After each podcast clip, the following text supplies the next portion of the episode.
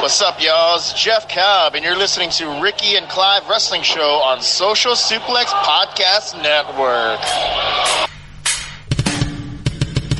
You're listening to the Ricky and Clive Wrestling Show. Listener discretion is advised at all times.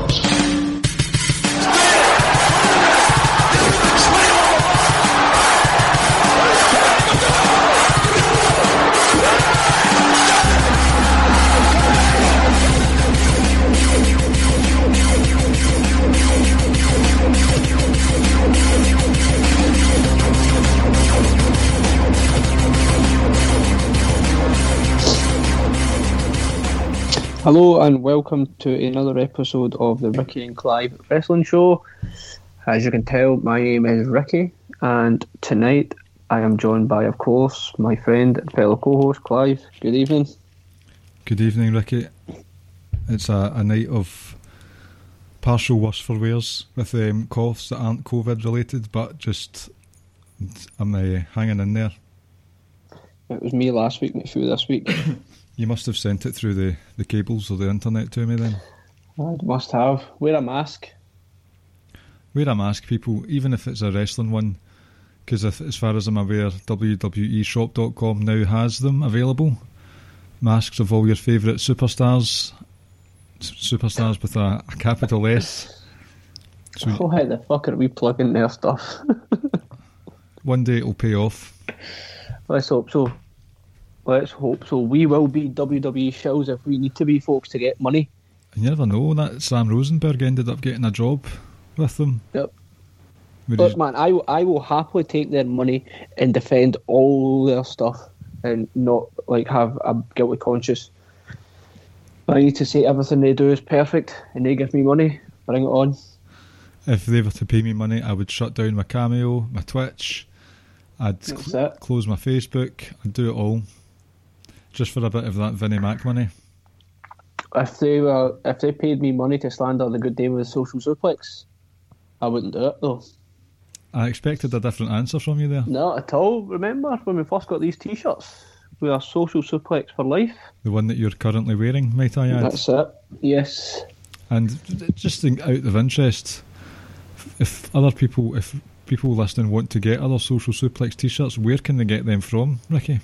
You can get them in Pro Wrestling Tees, and you know which ones you can get. You can get your own Social Suplex, you can get Ricky and Clive, you can get One Nation Radio, you can get Keeping It Strong Style.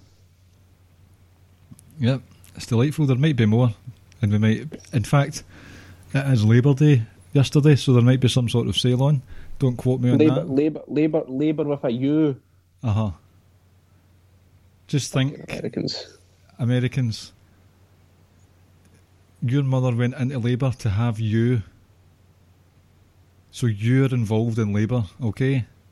Get your hatchet job of the spelling of our language away from us, please.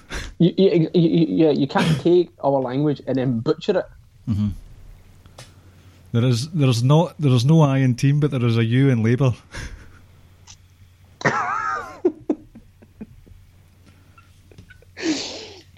Oh. Right, so tonight was meant to be another horrible episode of the worst pay-per-view gimmick, and by the way, I'll put my hands up, that was my idea because I thought it could be funny. It was anything but funny. It was not enjoyable, and I feel really bad for bringing Darren on, so this next idea that I've got and you've got, I think we can bring him on for one of them.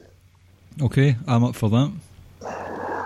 Should we tell them what my idea is? Because that'll probably come in the next couple of weeks. Uh-huh. You tell them yours and I'll tell them mine. So the first one we've got, we're going to do a top 5 of wrestlers in brand history. So we'll have top 5 NXT wrestlers of all time, top 5 Raw and top 5 SmackDown. But I think with the Raw and SmackDown we have to limit it. I think probably either to say the last 5 or 6 years or the last 10 years at the most. I think otherwise, we'll be doing so much research and going way back. Because at the end of the day, how can someone like The Rock not be number one? But then it just kind of gets boring and generic if we're going to put him at number one in SmackDown. So I think we need to kind of limit at times. I think we should at least go from the brand split days. Yep. And I know that there's been many swap overs. People have been on SmackDown and Raw, but we should pick wrestlers that are our top five who did their best work on those brands. Mm-hmm. And the other one I would like to do, and I would probably do top five AEW wrestlers since that became a fully fledged promotion. Okay. I have my top three or so, and I think after that it's quite difficult, if I'm honest. So yeah, like I said, that'll be. I don't know if that could be done over probably two parts. So, you know, we'll need to reach out to Darren, I think, to get at least one of them in there. Uh huh. And then take it from there and see if we're going to get anyone else on. Maybe even reach out to the Keeping It Strong Style fellas for some New Japan action as well. Could do. We could do. Yeah, but let's say it'd be good to get. I know we had Jeremy on just a few weeks back. It's been a while since we've had Josh. It's actually been a while since I've spoken to Josh on the phone. I might need to phone him soon. Catch up. You know, so let's say we've got plenty of options there. A lot of the people as well. If we're doing like an AEW one, there's always people on the network like Rich or Floyd who we could always reach out to as well. Mm-hmm. So yeah, let's say that will be coming over the next couple of weeks as well. Well, my idea, I was going to keep this private, but I'm just going to say it here. I thought it would be a good idea to outright steal an idea that the New Day pod's doing at the moment. I think this is a format that has been done from other people. It's like March Madness or something. Are you aware of the phenomenon where you take 64? Well, is that right? Yeah, between the two of us, I know American sports just as well as I know like football, so it's all good. Well, it's kind of new to me, this 64 bracketology game. Thanks to the New Day, they're doing action movies at the moment. They got rid of Roadhouse, and I am a bit pissed off with that, but that's another conversation for another day. Can't believe we got rid of Roadhouse. Have you seen Roadhouse? It's a DC classic. Oh my god. It's a PS classic, Paddy Swayze. God rest his soul.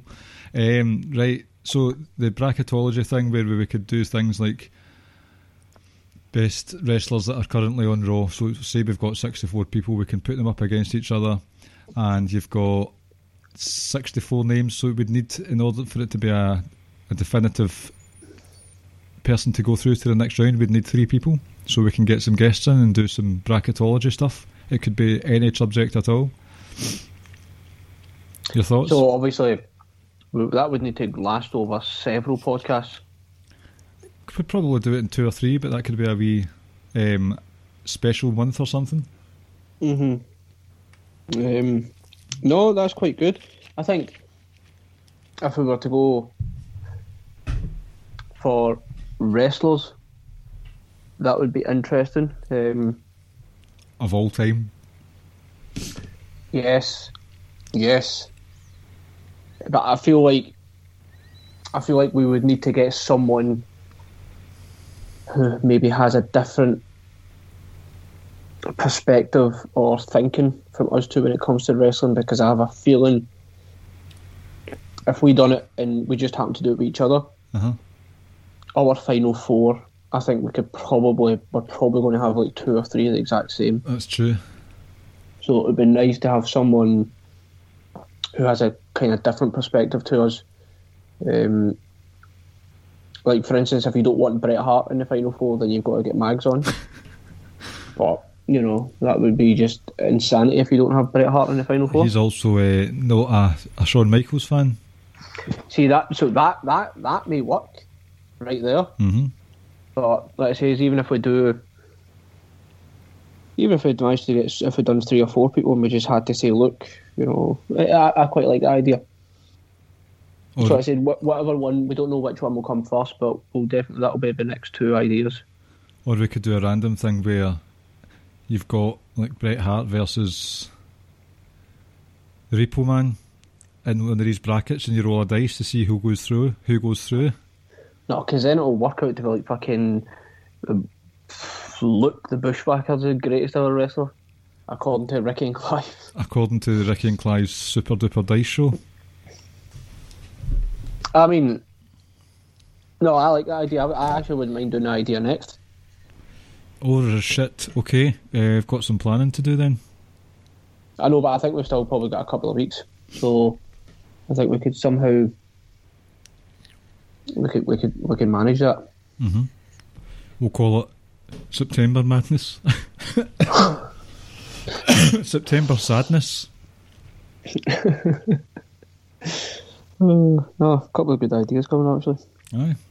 Will we do the idea for tonight now? Yes, so it says tonight was going to be the worst pay-per-view gimmick, but thankfully we're not doing that tonight. Literally last minute change of plans. I was actually texting Rance, and Rance was asking me what we were going to be doing, and I just told him we're doing the worst pay-per-view thing, but literally, like I say, quite late on, Barry couldn't make it, so hopefully we'll do that. We'll probably need to do that next week. So tonight what we're going to do is we're going to just do like a recap of what 2020 has been like so far. A shambles, a fucking mess, both wrestling wise, personal wise, life, everything, just terrible. But we thought we might try and look at it like positively, like just kind of break down how the years went so far, and just in general, in wrestling in general. Okay. Obviously, of the year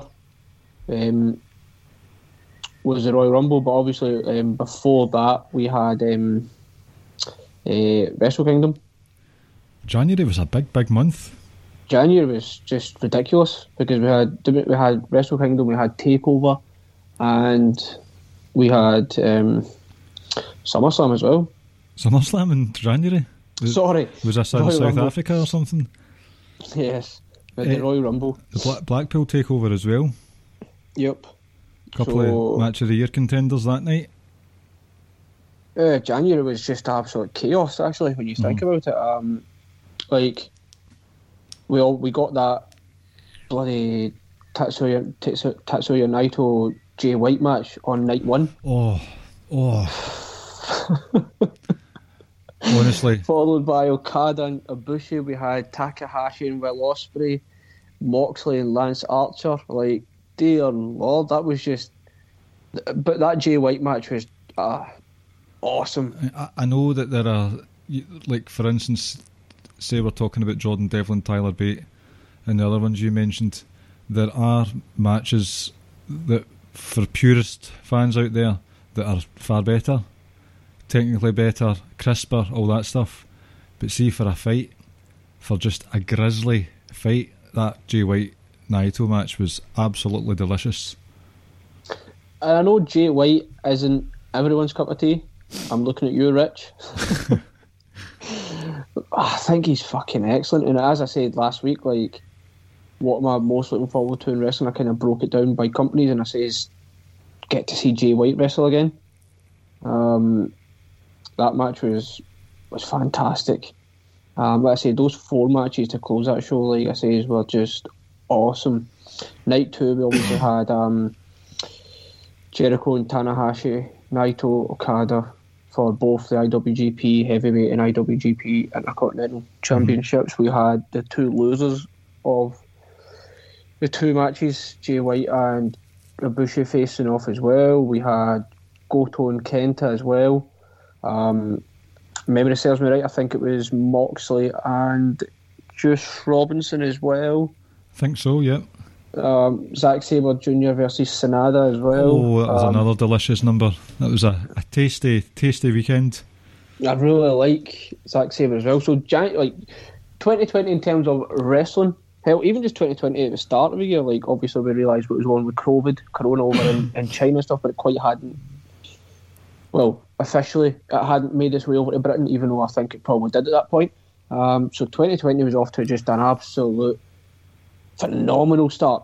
And many were also fans of the match itself, the Royal Rumble match, the layout of that one. The Blackpool Takeover, I can't remember the actual date now. Was that before or after Wrestle Kingdom. I want to say it was after, wasn't it? It was. It was in the teens. 12. Uh-huh. Yep. So Wrestle Kingdom was the first weekend, whatever that turned out to be. Takeover, UK Takeover, the following weekend, like you say, we had Tyler Bate and Devlin, which was just still one of the better matches of the year. Triple threat women's match as well, which was excellent. We had that fantastic fatal four-way tag match. Oh, I don't think that gets enough love, to be honest with you. No, that was chaos, just absolute utter carnage. I know a lot of people didn't like the main event, Walter and Joe Coffey. I'll speak about that shortly. Well, later. Yep. I still quite enjoyed that match. It definitely did go on too long. Like, I would acknowledge that. But for what it was, like, just kind of two brutes, mm-hmm. I enjoyed it. Like I said, it did go on slightly too long, though.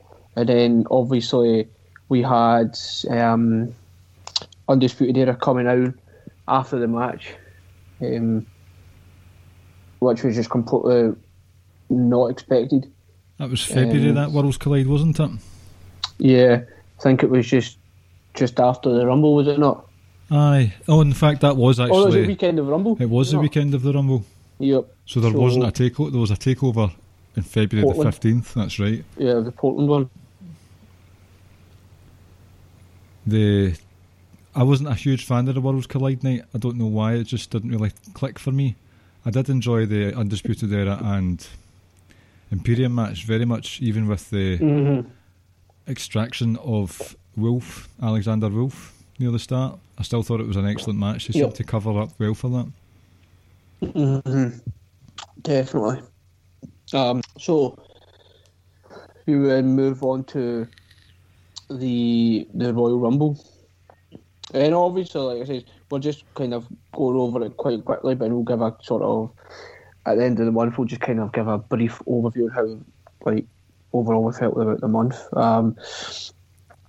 I think first up we had we obviously had that Roman and King Corbin Falls Count Anywhere match. That was great fun. It was a fun watch. We watched the Women's Royal Rumble with Charlotte win, eliminating Shayna Baszler.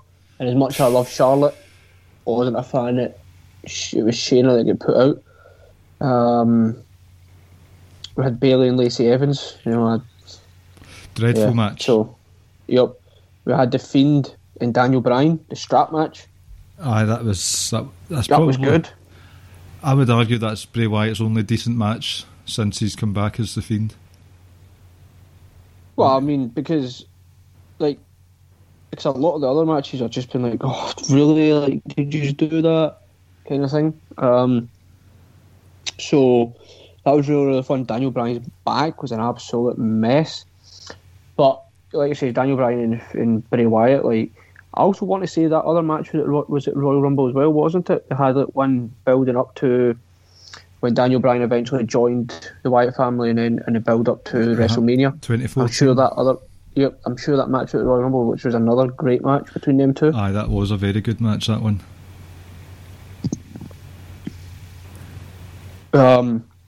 Obviously, we had Becky Lynch and Asuka as well. Yep. Obviously, the big thing was Drew McIntyre winning the Royal Rumble. That's true. And Edge coming back as well. Sorry? Edge coming back as well. Yep. We'll touch on Drew obviously later on as I get further into it, but I enjoyed that Rumble match. I even loved what they've done with Brock, if I'm honest. You saw the reaction to when Drew eliminated Brock. Like, people went crazy. I don't think anyone genuinely believed Brock was going to win a title Rumble, because obviously he was a defending champ at the point, but like that pop and just the excitement from the crowd was huge when Drew eliminated him.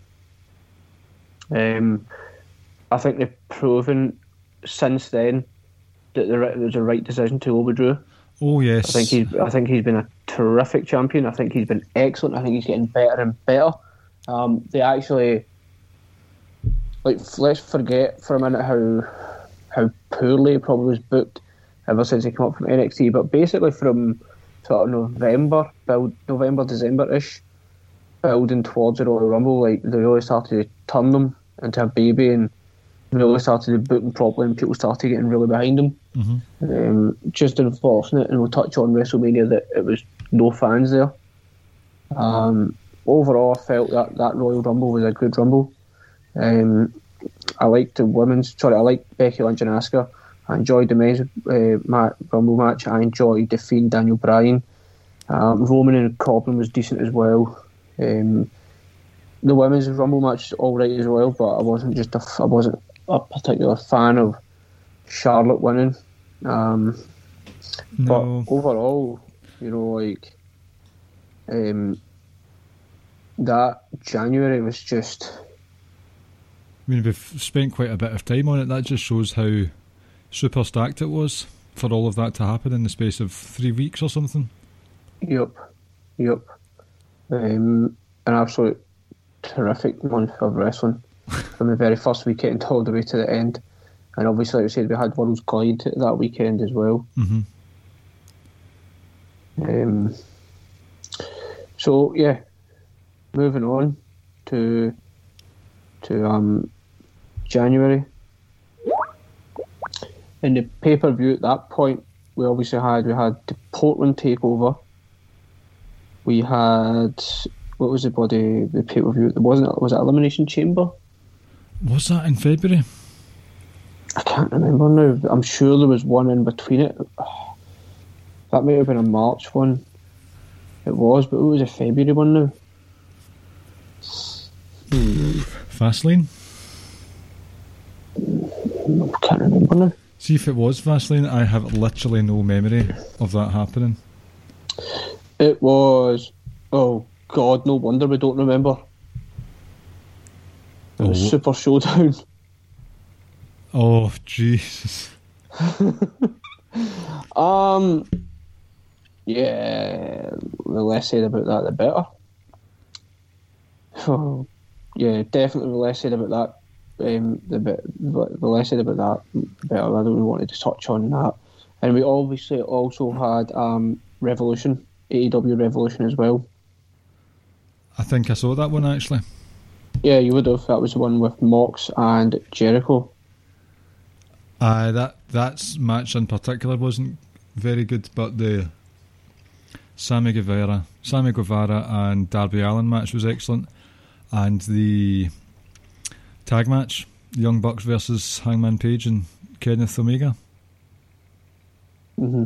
Not a bad month actually when you think about it for tag team title matches, because they won at Portland, which won the best ever NXT Takeover tag title match. Yep. Thanks to our peers and listeners. Yeah, it's like, I mean, bar that bloody Super Showdown, February was another like stellar month of wrestling. Mm-hmm. Like I says, from Takeover we had Gargano and Finn Balor, which was excellent. Always had that tag team match, Undisputed Era versus the Broserweights. We had Cole and Tommaso Ciampa as well. I really enjoyed that match actually. So that was, Bianca Belair and Rhea Ripley was pretty good as well. Bianca had a pretty hot Monday, January and February. Mm-hmm. Then kind of just disappeared. She got pulled up to the main roster for some stupid reason. So yeah, like I said, there was a few, and even Tegan Nox and Dakota Kai was decent, and obviously we had Keith Lee and Big Dijack. Dominic Dijakovic as well. So there was like four awesome matches, and obviously we spoke about, we briefly touched on Revolution, Darby Allin and Sammy Guevara. Even Cody Rhodes' MJF was decent, I felt. Bucks and Omega, unbelievable. Really, really good, actually. Really, really, really good. And we had Mox and Jericho, which I thought that was fine. I didn't think it was, you know, I think if Slong says it, like, for me, I break match down to, would I watch it again? No, I would never watch it. If I stumbled across it, I might watch it. And then, like, yeah, I'd go out my way to watch it. That's probably somewhere in the middle. But if I came across it, I might watch it, kind of thing. Mm-hmm. We had Pac and Orange Cassidy, which I felt was a pretty good match as well. So yeah, February for those two pay-per-views was really, really good. And obviously at this point, things were starting to, like, rumours were going about, like, obviously FTR Revival at the time were. That's right. I don't know if they'd been released. I can't remember the exact release date, but I think they'd been released just before Revolution. But they obviously couldn't appear until later on. Or a 90-day thing, so that's roughly 3 months. So, yep. So, like I say, that was two good pay-per-views right there. Mm-hmm. So again, first 2 months are really, really good. Obviously, the disappointing thing is, I mean, Super Showdown, really, for me, there's only one thing there. It was the Goldberg and Fiend match, where they took the title off the Fiend and put it on Goldberg, with the idea of going with Goldberg and Roman Reigns at WrestleMania, which didn't even happen. Which was which was fucking. So yeah, that's the only blot so far, wrestling wise. So moving on to March, we had what, the Elimination Chamber? The Chamber, I thought the tag match was really good. I thought this was a coming out party, pun intended, for the Lucha House Party, sans Kalisto, because if anyone watched 205 Live when they was on it, Lindsay Dorado is the star out of all three of those guys, and he's the least botchy out of all three of those guys, which I think goes a long way. And I think both of them, him and Grand Metalik, had a really good showing that night. Heavy Machinery came out of their shell as well, and that was still in the sort of throes of the Dolph Ziggler rivalry that was going on. But the match of that night, for by a country mile, for me was Drew Gulak and Daniel Bryan. Yeah, that was a great match. Highlight of that one being Daniel Bryan's wardrobe malfunction. There was a couple of other matches on there, which were really good. I don't want to mention one of them because I've just realised one of them's mentioned in the quiz. That's fine. I won't say anything about that match. And obviously Shayna Baszler winning the Elimination Chamber as well. Which, like I said, I'd rather she win the Royal Rumble, but that's what it is. At least now she was heading to WrestleMania. Yep. She's had an interesting year, definitely. Don't know whether it's been successful or not. I mean, she's got this tag team thing going on at the moment with Nia Jax, and it seems to be at least entertaining with that odd couple thing. And from personal experience, personal preference, I think the odd couples work. But we can touch on that later, because I've got a couple of concerns about the women's tag scene, but we'll get to that. Alright, okay. So, as you move on, we now enter WrestleMania, and obviously that was over 2 nights. But I felt I quite enjoyed a lot of WrestleMania, if I'm going to be honest with you. Mm-hmm. Me too. Obviously, there wasn't a takeover that weekend, was there? I can't remember now. They ended up showing takeover matches over 2 or 3 weeks on. Yep. Oh, NXT. So they did. And it suffered for it. Yep. Big that's time. Right. I remember that. So yeah, WrestleMania. We obviously had AJ Styles and Undertaker in that Boneyard match, and we'll touch on night 2 in a minute if we just go through night one first and foremost. Any highlights for you from night one? Yep, definitely Seth Rollins and Kevin Owens. That was highlight of the first night. As the Boneyard as well, obviously, but that sort of, it's a bit unique and it separates itself from the rest of them. But from action inside the Performance Centre, I would definitely go with Kevin Owens and Seth Rollins as the match of that night. I'm trying to remember, was the Edge Orton match the next night? Mm-hmm. Right, so I would say definitely the Seth Rollins and Kevin Owens. For the life of me, I can't remember what else was going on that first night. We had, let me think, that was the second night. I think Shayna and Becky Lynch was also first night. That was the first night, as was Becky, it was Charlotte and Braun Strowman and Goldberg was also the first night. Ah, that was the main event, wasn't it? Or before? No, the main event was the Boneyard match. But the sort of in the ring was what do you call them? Braun Strowman and Goldberg, which was a blink and you'll miss it. If you like those kind of matches, shout out to Carol, then fair enough. But it was just a case of get this title off Goldberg, please. Thank you very much. Moving on.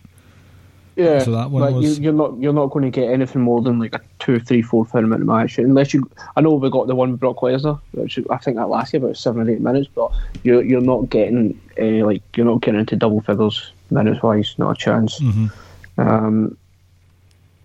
We also had the Intercontinental title that match and that night as well. Did we not? Sami and Daniel Bryan. I was pleasantly surprised with that one because I wasn't sure how much work Sami Zayn was able to do with his gammy shoulders. I mean, he was quite protected in the match, that he had a lot of outside interference. But I was probably sort of quite off. I was probably not another staff. I was maybe expecting more than what I saw, if I'm honest. I think Sami's...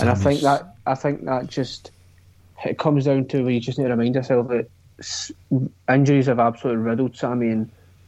He's not what he once was, which is unfortunate because when he was at his best, mm-hmm. when he was at his peak, he was one of the absolute very best wrestlers in the company and in the world. And you know, so like I said, I had a lot of high hopes for that match, and maybe my hopes were too high, and it didn't quite live up to what I was expecting.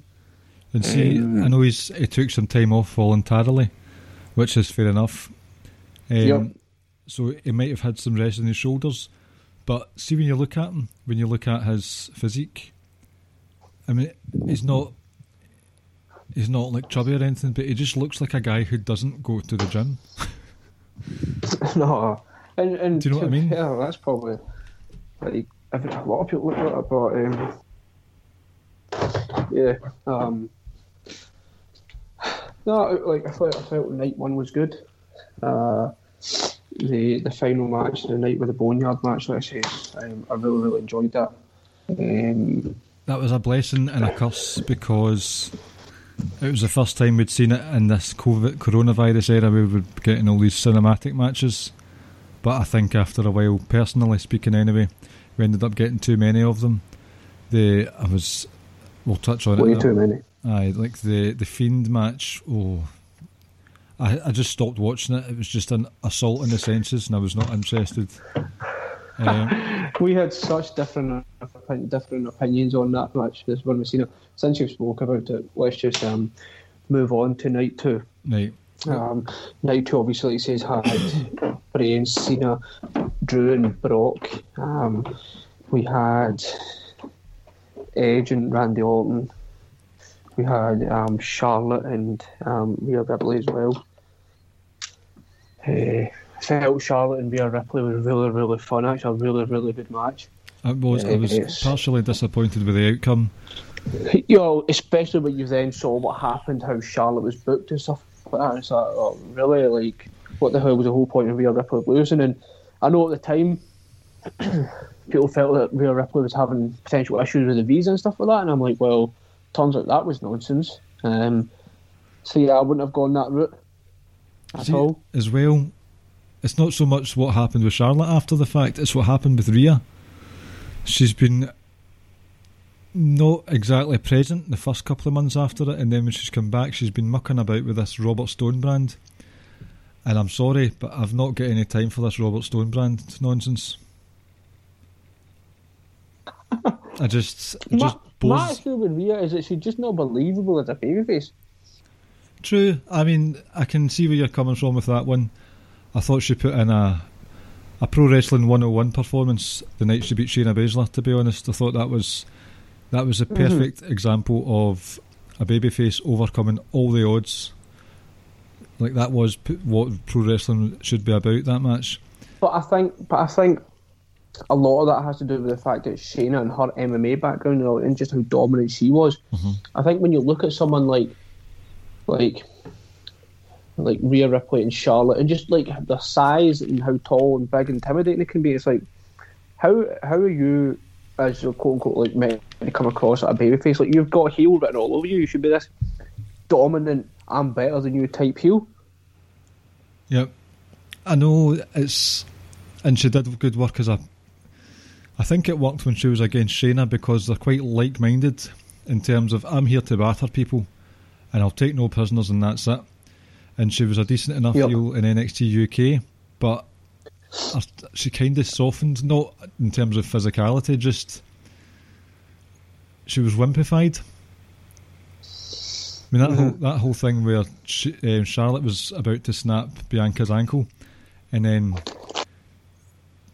Rhea came out and started doing a jig at the stage when she should have been running round to get her. It was just odd. And then this whole Rhea, the Robert Stone stuff. I don't know who it's got over. Aaliyah is a bit more of a prominent feature. First time in about nearly 10 years, probably. Mercedes Martinez came in. That's a bizarre one for me because all throughout the Rumbles, the Battle Royals in NXT when she first signed, and Mae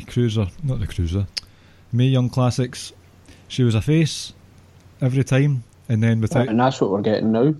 Oh no, Mercedes Martinez is a bruiser heel. No, I mean like her and Rhea. Aye, that's right. There's actually a cage match tonight. We're recording this a day early again, and we've got the old Super Tuesday part dos, Cole versus. Do you know what it is? Look, and we'll touch on that as well when we get closer to the end, right? And now you mentioned NXT is getting recorded tonight, so it's on Tuesday. AEW's been moved because of the NBA stuff like that. I mean, Chris Jericho put an interview out and says NXT just need to admit defeat in the Wednesday Night Wars and move on. Jericho, you're a piece of shit because you and AEW also need to admit defeat that you've lost the Wednesday Night Wars because Ricky and Clive are still here on the Wednesday nights and you and NXT have gone. You don't see us. You tell me who the winners of the Wednesday Night War are, folk. Exactly. You don't see us bending over to NBA. Fuck no. Not a chance. Basketball can kiss my ass. Oh, well, I wouldn't go that far. I love basketball. Put that on a t-shirt. We've just lost several listeners. Probably. I mean, I don't mind basketball. I apologise, America. About 50... Not the racist half of America, though. You can fuck yourself. Half? Mm. You don't think it's a bit more than half? Probably. Like, the people we know... So, like the Social Suplex guys. What, you're saying we've got racists in the Social Suplex? No.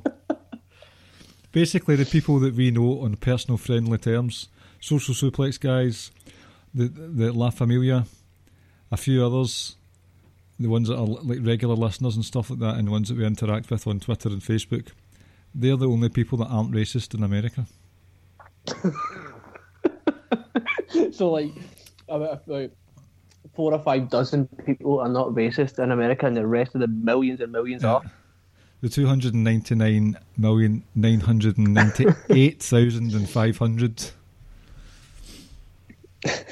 probably have lost quite a few listeners now, actually. Yep. No. So, night 2. Cena, Bray Wyatt. Right, look. So, see it first. When we get the whole Vince McMahon puppet, such good shit. I thought that was fucking hilarious. It wasn't a match, right? I get that. I enjoyed it for what it was. like kind of taking a mick out of other people and just kind of, it was like Cena looking in a mirror saying all this shit about other people, and he's like, wait, that's like me. It's like, I'm not, it's like, you know, like when he's talking it and he's looking in the mirror and it's him looking back on him. Like, I thought it was, for what it was, I thought it was quite cool. It wasn't a match, so I'm not going to sit and say I'd watch that stuff again. Like, when I was watching it, I was like, this is weird. I don't even know what I'm watching, but I kind of like what I'm looking at.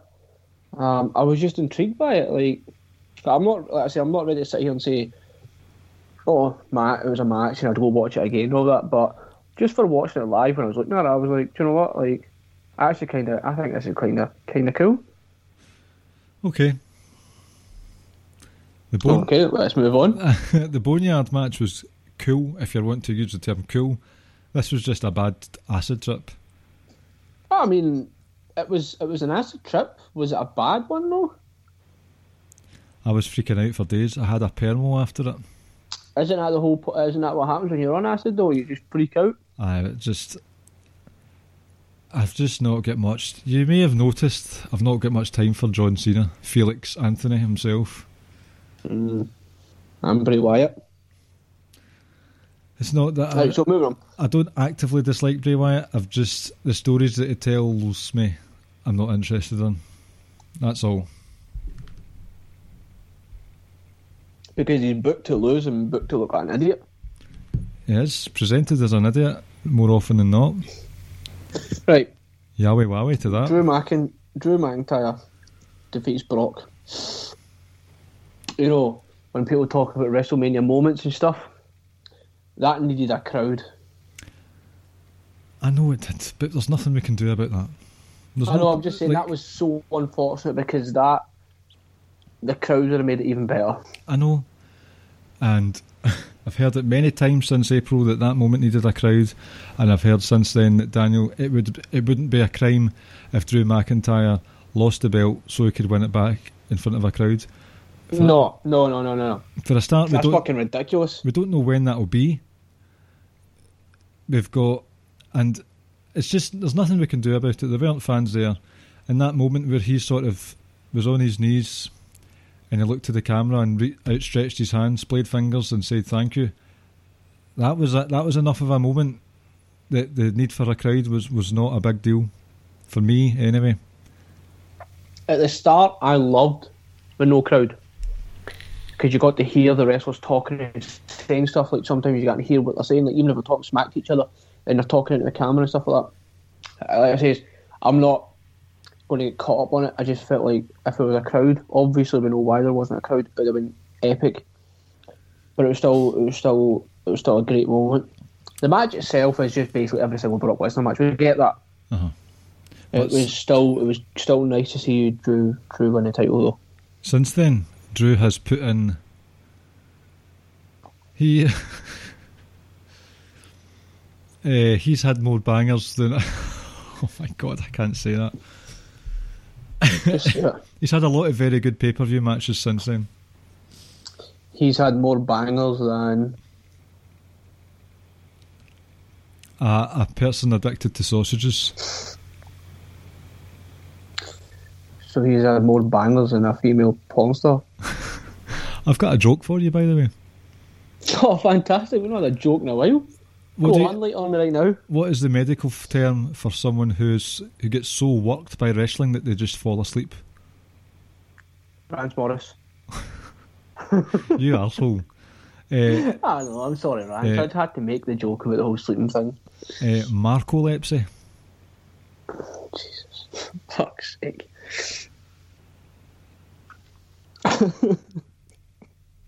My 4-year-old came up with a joke today, and I don't even, like, the worst joke ever. What do you call a car, right?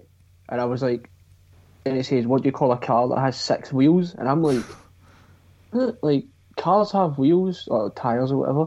I'm sitting there, I don't know, what do you call it? And he goes, a train. Oh, for God's sake. Like, what the hell?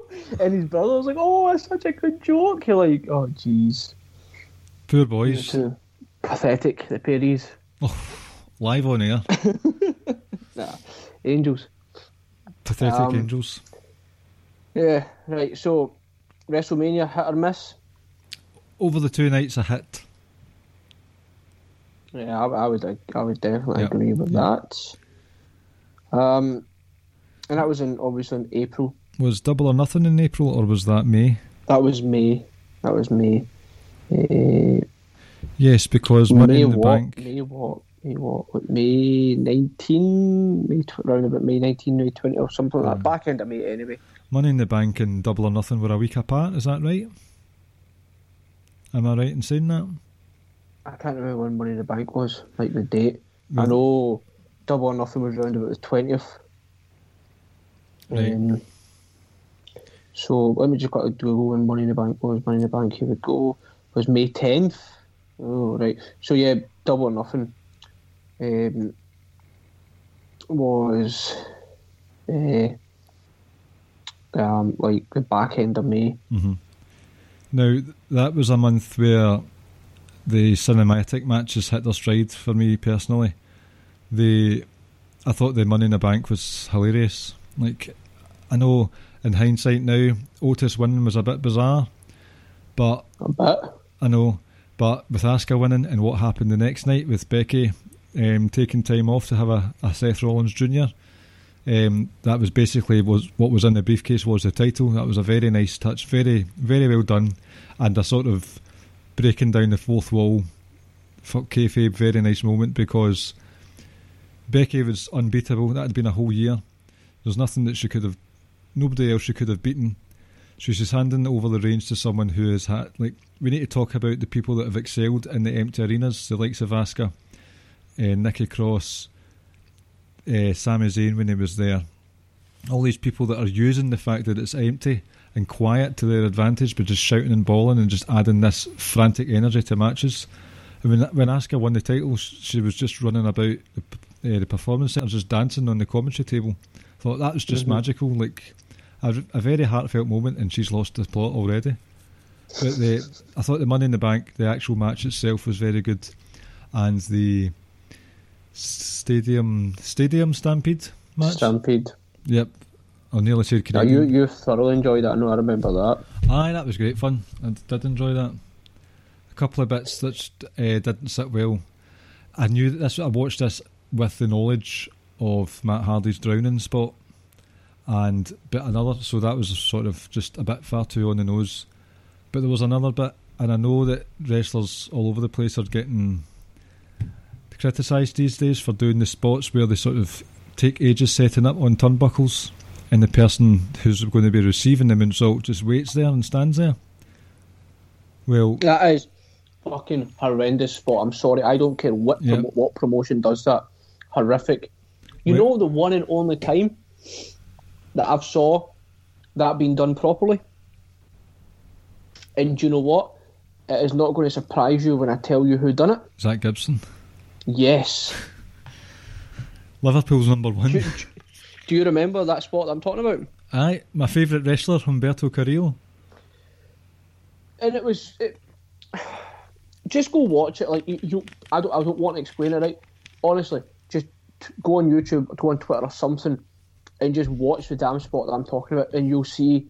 Well, that's how you fucking do the spot. Like, genius. Like, in fact, it's not even genius. It's just simple, but that's what's, like, awesome. Mm-hmm. Like, just go watch it. Like, that's how you do that spot. Unbelievable, man. I absolutely love Zach Gibson and James Drake. Yes, I do too. And we'll get on to that later as well. Really? Oh, yeah. The bit, well, talking about those moonsaults where people are just waiting, the Young Bucks climbed that goalpost thing that you get in American football. Mm-hmm. So they're taking ages, getting a ladder, setting up, walking along it, tight-roping it. There's nobody near them. Either Matt or Nick sets up for a moonsault, and then all of a sudden Jericho and maybe Sammy just appear in view. It's like, oh, come on. They're guilty of a lot of those things, though. And I like a lot of the stuff that AEW does. Love Mox. Absolutely love Mox. Love Archer. Love FTR. Love Hangman. Omega. But some of the spots that they do, you're just like, really? Like, come on. And I put a tweet out in when fans talk about how their intelligence has been insulted. I'm like, you're watching fucking fake fighting in the first place. Like, shut up. But it's like, it just looks stupid. It's not even that you're insulting my intelligence or nothing like that. It just looks stupid as hell. It's like, really? Why are you doing that? AEW have been at fault for a lot of that. But like I say, is that whole climbing up to the top rope or the top of the cage and whatnot, like, I couldn't care less who done it. I remember in the women's elimination chamber that they done it. I can't remember. I don't know if it was it, I don't know if it was Io Shirai was at the top of the cage, and they were all just kind of hovering about the bottom. It's like, well, the War Games. Going to just War Games. Sorry, yep. It's like going to like just fight with each other, going to like hit one another, do something, like turn your back, do what Zach Gibson done. Don't just stand there like staring at her. I know. But that goalpost one just stuck out like a sore thumb. But the bar fight, I can't remember who gave them to him, but Sammy Guevara received 100-yard chain Northern Light suplexes. I mean, they probably never did that, but just the fact that we were led to believe that was the case, that was fantastic. It also had the moment where Hangman appeared as well, like halfway on the pitch. I have a horse. And you saw him off in the background. That was good. I enjoyed that match as well. Fucking love Hangman. Jericho shouting in Aubrey's face, "You're a shitty referee." And then Matt Hardy had one of the golf buggies. No, it was Santana Ortiz. He was wrapping them up in a swivel chair. And he said, "Sorry, he's a bit tied up at the moment." Just stupid stuff like that. Just stupid shit, but it's funny though. Mm-hmm. Drew and Seth, I know we're jumping around, but we'll jump between both pay-per-views. Drew and Seth at Money in the Bank as well. Fantastic. So before we go back on to I was going to say All Out there, but Double or Nothing, right? Otis wins the Money in the Bank. Simple question. Was that stupid? Right. I'm going to say no, because we are only 4 months into what is potentially a 12-month long contract.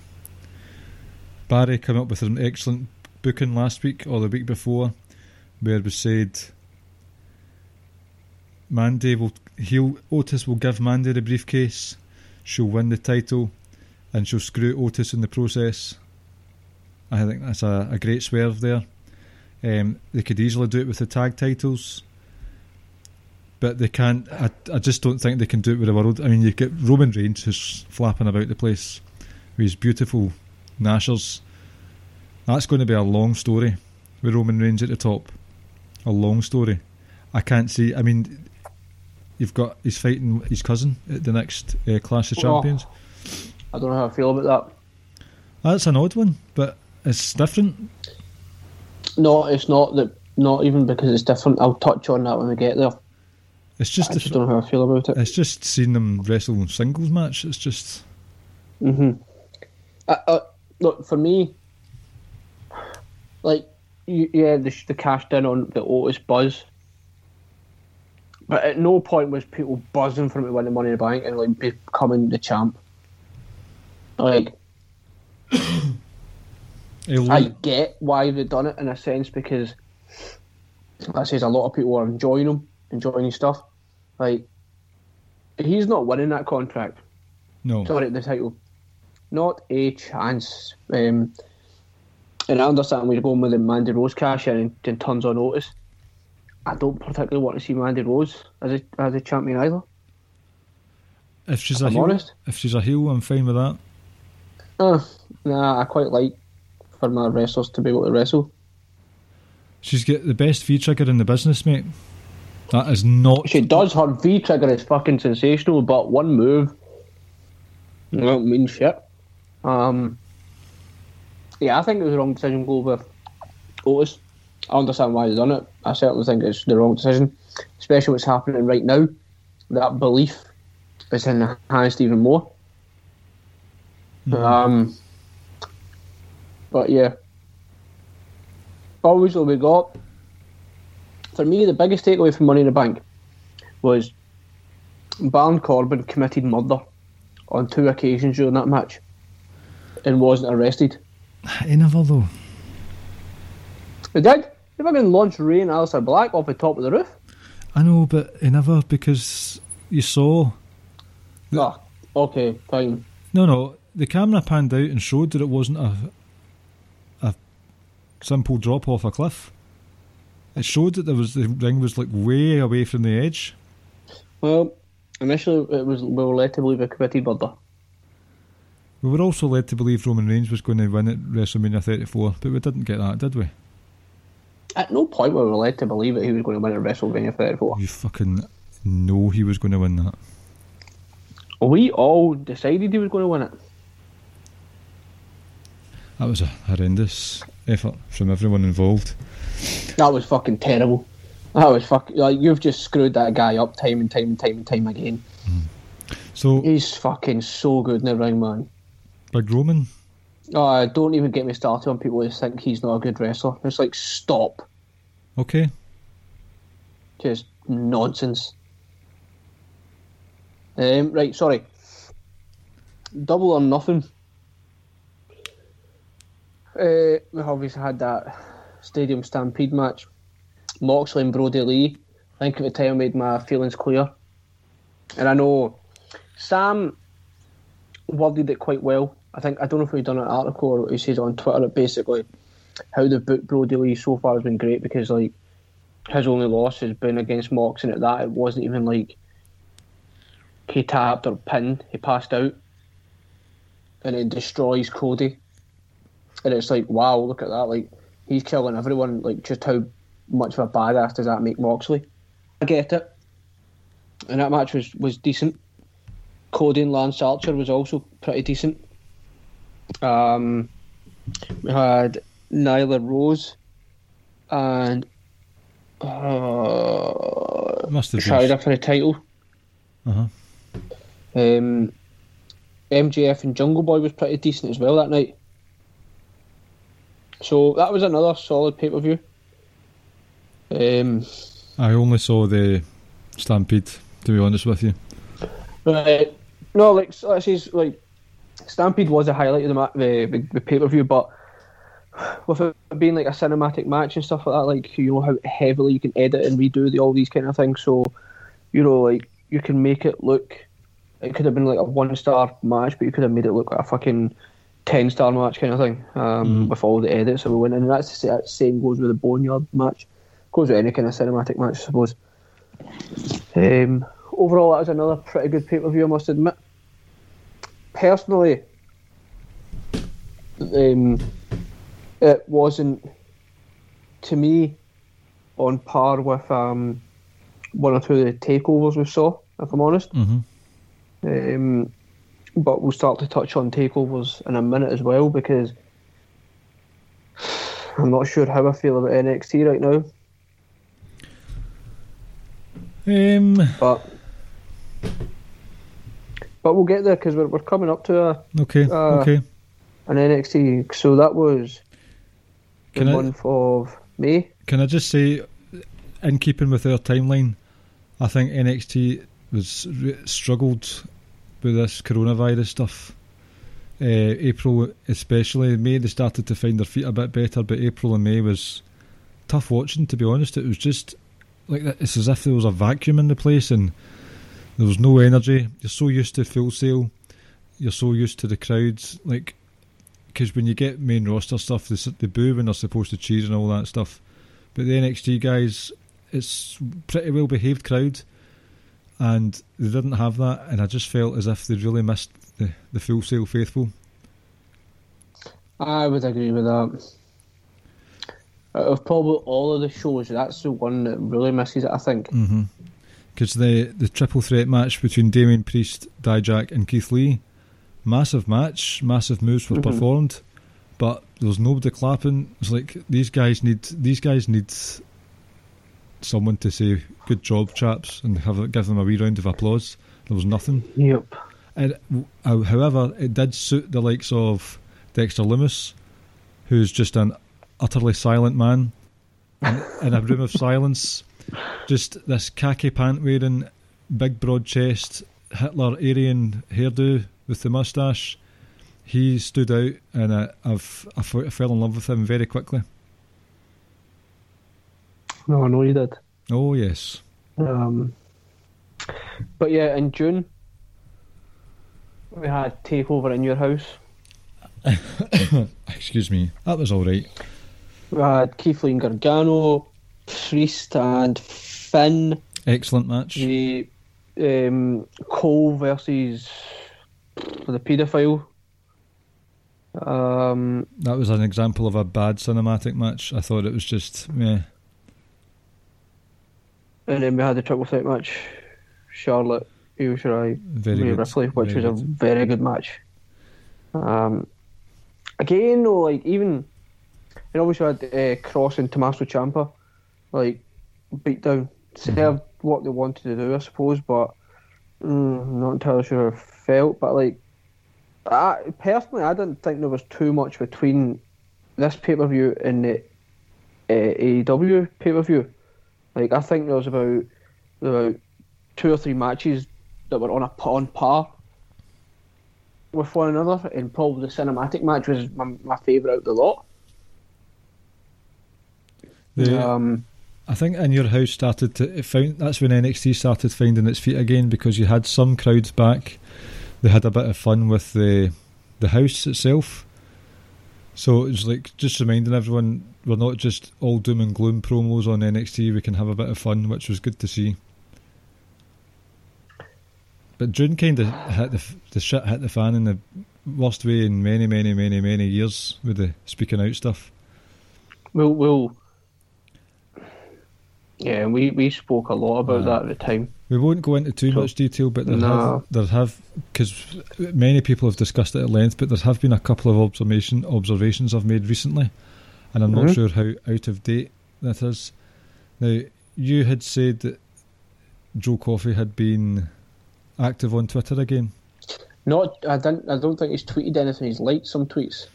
Right, and I know that when started talking about the NXT UK coming back, Wolfgang he'd retweeted an episode. Now they've been doing all these specials for NXT UK, like wrestlers' favourite matches. He retweeted one or two, so that's two that have been named in the speaking out, and two that have been active on Twitter again. And NXT UK have started gearing up to bring stuff back in September, the 19th tapings, I think, where they actually did a promo video for the tag team division, highlighting Gallus specifically. Now, since that time as well, I'll get to my point, I promise. ICW, Progress, WXW, Evolve, they've started going on to the network. The odd show here and there, and the shows that they've put on for ICW, we were at two of them. They put on Shug's House Party 2 and Fear and Loathing. Now, I know that Mikey Whiplash was on Shug's House Party 2, even if it was just a promo. And I know that Joe Coffey had a match with Mark Coffey at Fear and Loathing. Mm-hmm. And I've read recently, I can't remember where, it was within the last 36 hours I read that they've actually edited some other footage from WXW because someone whose name I've never even heard of was implicated in speaking out. They took his match off a show, and they also took off Walter versus David Starr from a WXW show.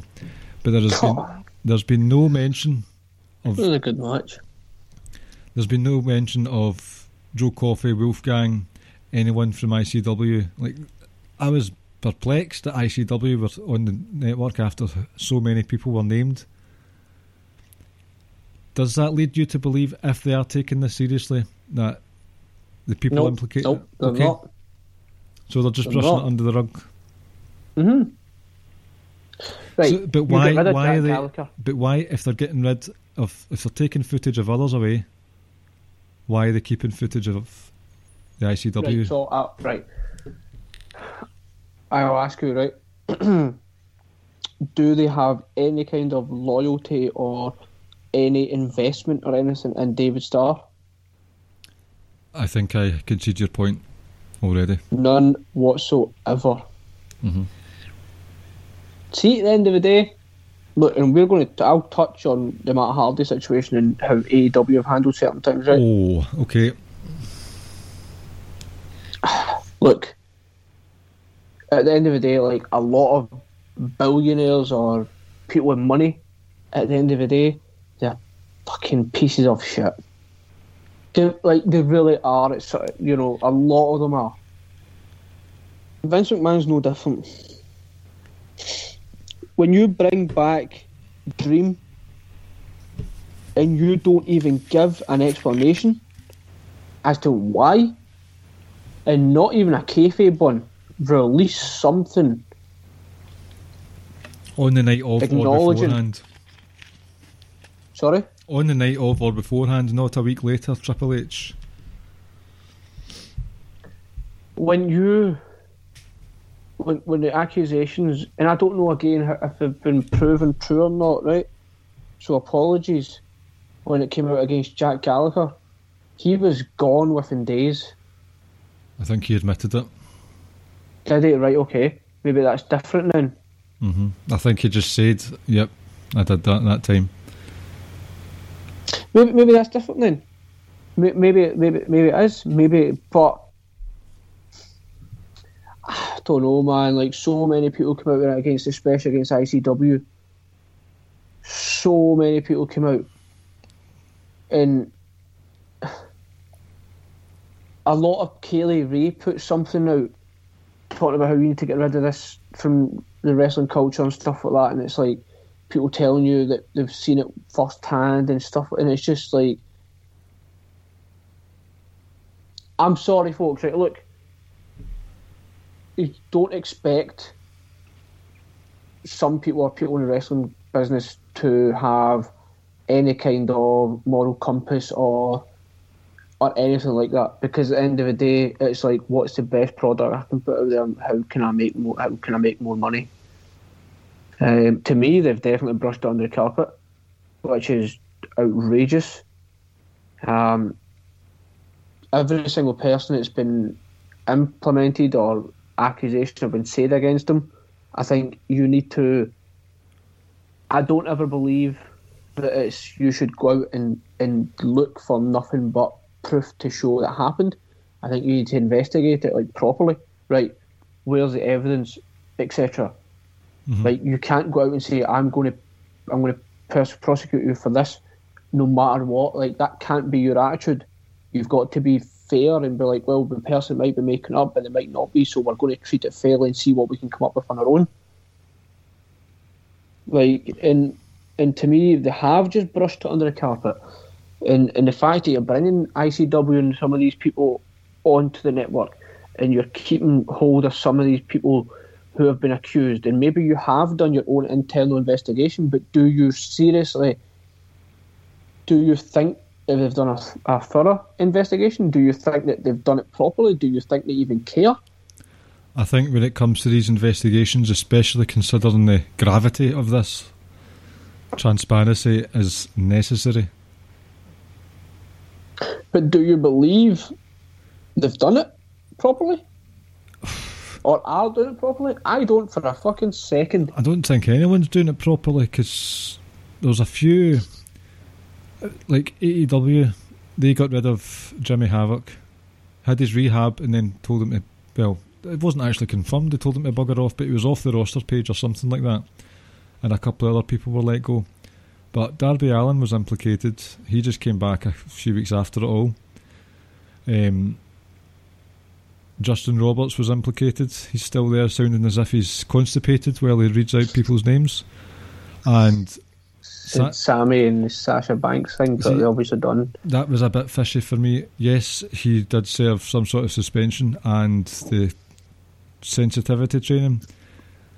And this is probably pure tinfoil hat conspiracy stuff, but Tony Khan said when Sammy came back, he had his 30 days and and he's learned his lesson, he's done his sensitivity training, we thought it was fine for him to come back.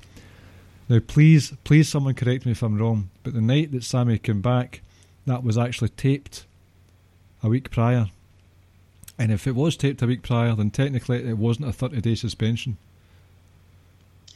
Well, sure, I'd imagine so, maybe. So there were tapings going on. There's been a lot of tapings the last few months, so if I'm wrong, please correct me, but I think that if that's right, and it was actually only 21 days or 22 days suspended, then say that, Tony Khan. Don't do your dog wanking and tell some lies. He can't help but put his foot in his mouth time and time again as well. But I think the bottom line is, like, wrestling's full of people who are just piece of shits. Scumbags. And I think that is something that's... I've got no intention to ever go to an ICW show again, if I'm honest. My interest in NXT UK was a lot of it, and I think you would probably agree, was a lot of it was centred around Gallus. True. I'll lose a lot of interest, if I'm honest, in NXT UK as soon as they come on the screens as well. I'm very tentative. I know we've heard stuff like Jordan Devlin and all that, but he came out and denied it, like I said, but I think or maybe people have lawyers that tell them not to speak and stuff like that, so... I'm very on the fence about watching that again. As am I, if I'm honest, like... I may keep an eye on the results, but I'm not going to be sitting there with my popcorn out for the first episode back.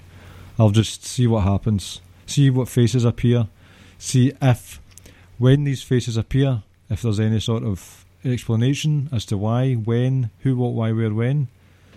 Johnny Ball reveals all. It's a shout out to anyone who remembers that programme. But I won't be... I won't know. I bet you Darren gets it. No, I'm saying there will be no explanation. Oh, right. I thought you were talking about that Johnny Ball thing. All right, no. There will be no explanation. None whatsoever. Well...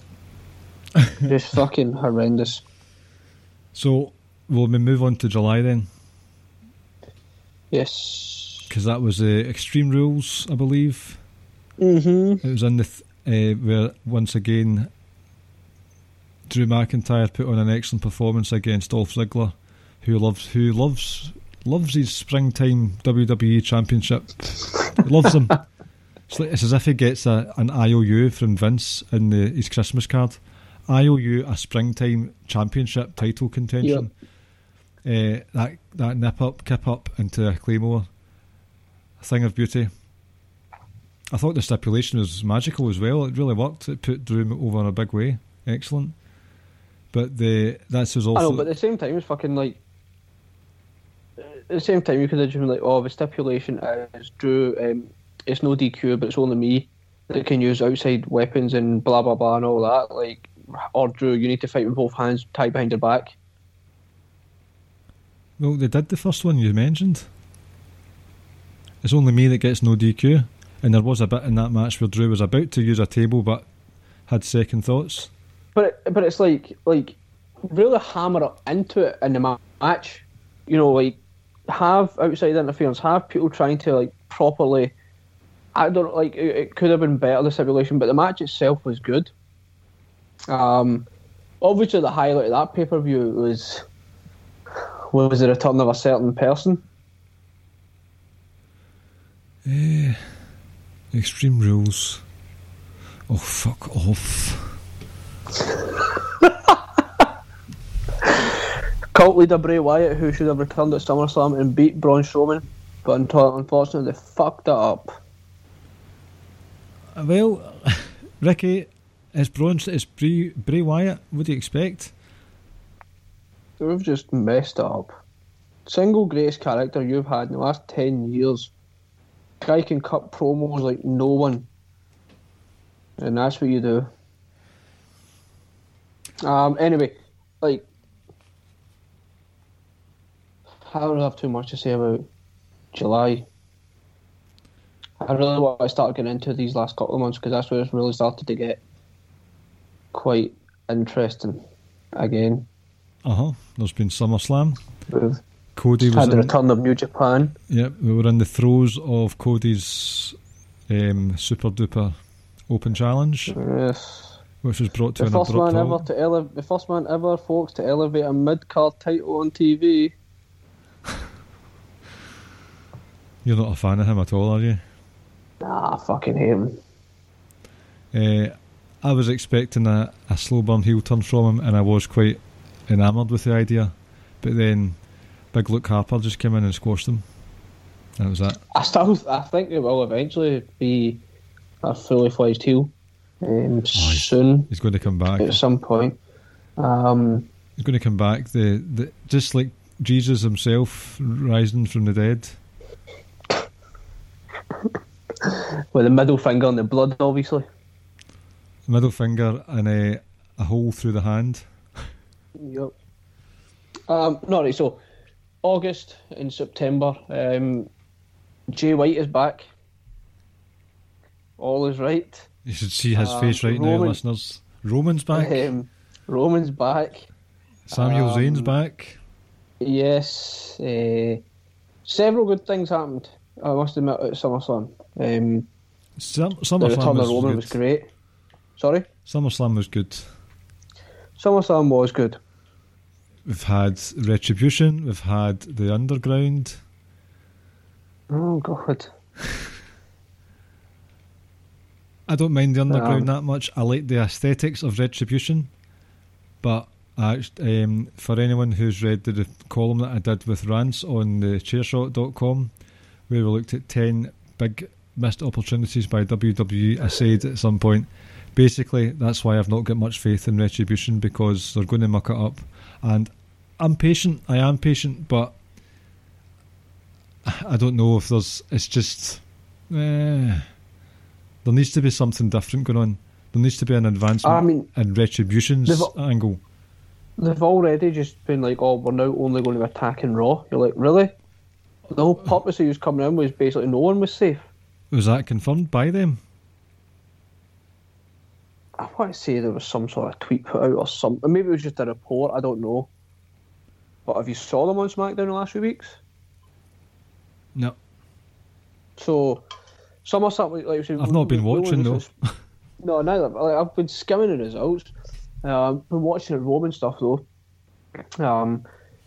Just obviously we spoke about SummerSlam not just only a few weeks ago. Some great matches, two women's matches, Rey Mysterio and Dominic.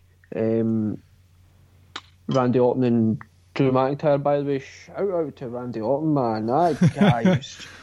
I'm just going to tell these folk, right?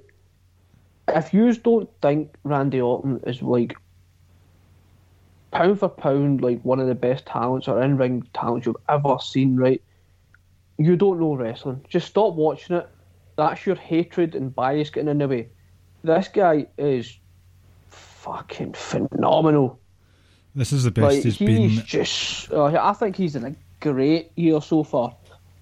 Like, I know the Edge stuff at WrestleMania. Like, I enjoyed the match. Probably went on too long and stuff like that. I get it. Showcasing a match, but building a match is the greatest last match ever. It's never going to live up to that. Even though it was still a pretty alright match. His match with Drew was great. And in fact, his match with Keith Lee's put those two guys over. And it's like, I think I think Randy's been great recently. Two things. Oh, what was it you mentioned? The fact that they were saying this was the greatest wrestling match ever, when just two nights beforehand you had AJ Styles and Daniel Bryan in an absolute barn burner of an IC title match. SmackDown, yep. Oh, so good that match, so good. But this is a theory, and I know Rance will be. He'll get the gif out of this one with that young chap patting down the beads of sweat on his forehead with this theory. Right, so Randy Orton's in full legend killer mode again. Right, so he's taken out Edge, he's taken out Christian, Big Show, Ric Flair. He doesn't have that much of a record against non-legends. Have you noticed that? Mm-hmm. Keith Lee's got his number, Drew McIntyre's got his number. I can't remember what the outcome of the Kevin Owens match was recently, but he's not. Oh, the one just last week? Aye.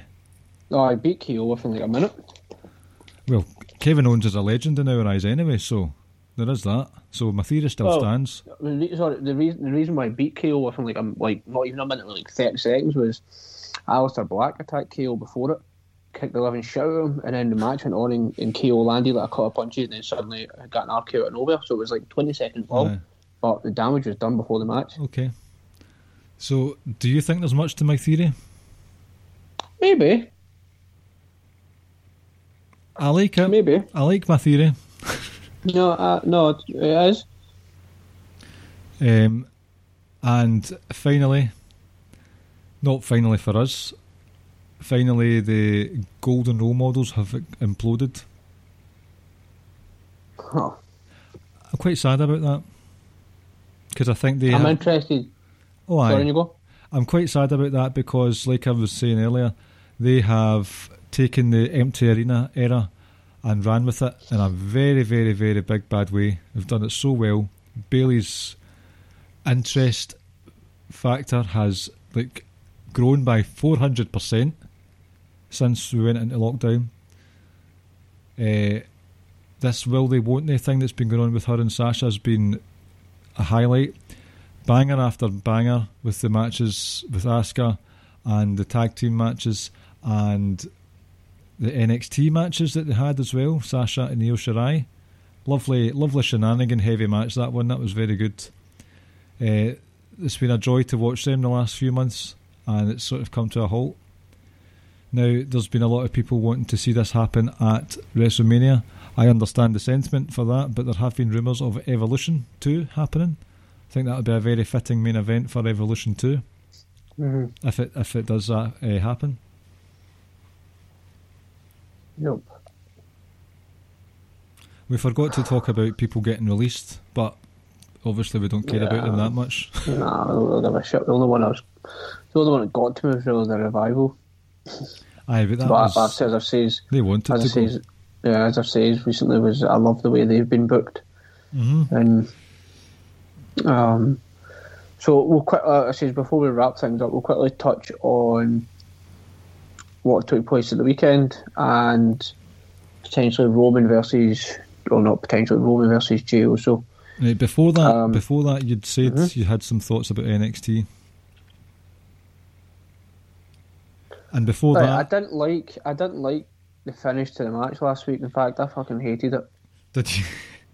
I absolutely hated it. We had a 60-minute match to end it in a draw. I'm just raging that Ciampa didn't win it. To me, why just give us two qualifying matches then? You know what I mean? Just give us Finn versus Ciampa. Gargano Cole. I know you ultimately we got Gargano Cole, but you're still going to get a match that you saw before. I know. At least one, so. Give us that. Do two 30-minute matches there. Or do two matches, both matches over 2 weeks. I hated it. I hated the fact that we got a 60-minute match that ended in a draw. Well, just for us to basically... And it ties in with the whole... For me, anyway, it's like, what are you doing recently, NXT? What was the purpose of bringing Charlotte down to NXT? What is the purpose of just putting a title on Keith Lee for about 6 weeks, then deciding by it's time for him to go up? That decision might have been out with their hands, though. That's what I'm saying, but it's like... That could have been Vince saying, no, I want him. I still don't like it. They'll get a pass for that one from me. The Charlotte thing was just... Okay, she had a couple of really good matches with the wrestlers. Oh, she did. But what did that do for anyone? Why couldn't Io Shirai just beat Rhea Ripley in a one-on-one affair in your house? Because Rhea Ripley by then would have been a champion for 7 months. Mm-hmm. That's a decent first reign.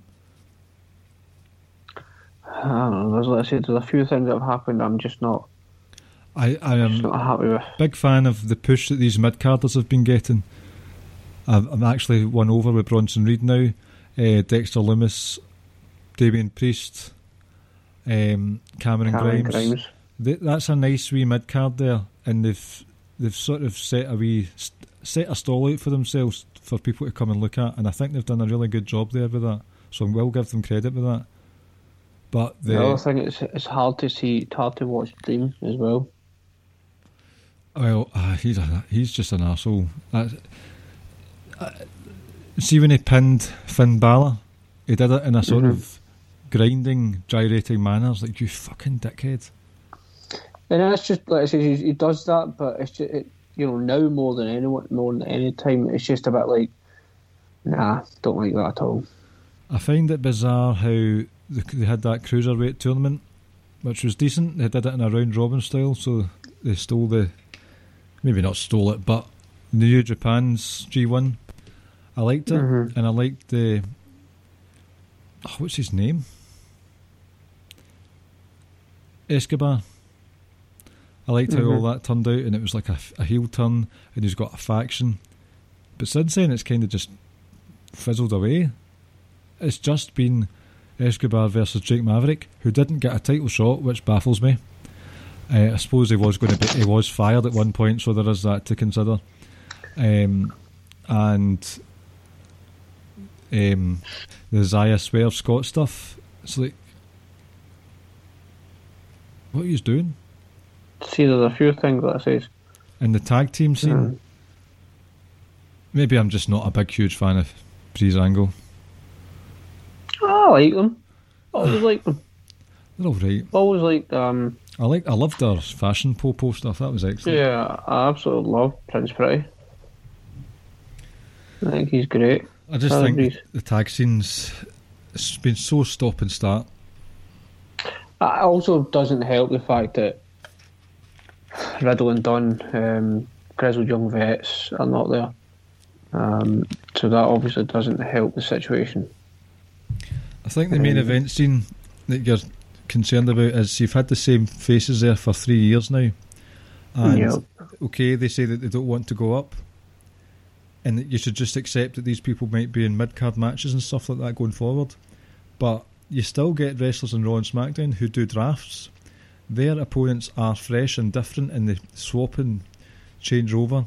So even mid-carders for life or whatever, they do swap and change, so there is something different to go on. You're not getting that with Gargano and Ciampa and Cole and Balor. It's just sort of, I mean, I liked the Iron Man match. I liked how it was quite paranoid that nobody was allowed to advance with too many pins. People kept getting taken off. Like you could be allowed to have Canadian Destroyer finishers and stuff like that, because there was always someone there to break up the pin. I'm fine with that when that happens. So it was a paranoid match where they were just desperate not to. They were more concerned about others not getting the upper hand than getting the upper hand themselves. So I like that. The finish, don't mind. I'd rather it was different, but I enjoyed the timing of it, to be honest, the sort of seconds to spare. It was done seamlessly. I mean, even when you think about it, though, like the ref started his 3 count when it was at 2 seconds. So, I don't know, I just wasn't a huge fan. I know that, but his 3 count, they showed the 3 count in the replay of another pin earlier on, and it was exact same timing, so consistency. Yeah, but being wrong. That's true. Right, so final couple of things. This past weekend, obviously, we had the AEW show.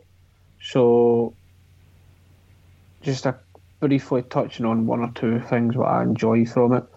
I enjoyed Moxley and MJF. Loved Hangman Omega versus FTR. Speaking of crowds that you know you would love a match at, that's one right there. Cassidy and Jericho, I just thought was fine, whatever. I loved the AEW women's match as well.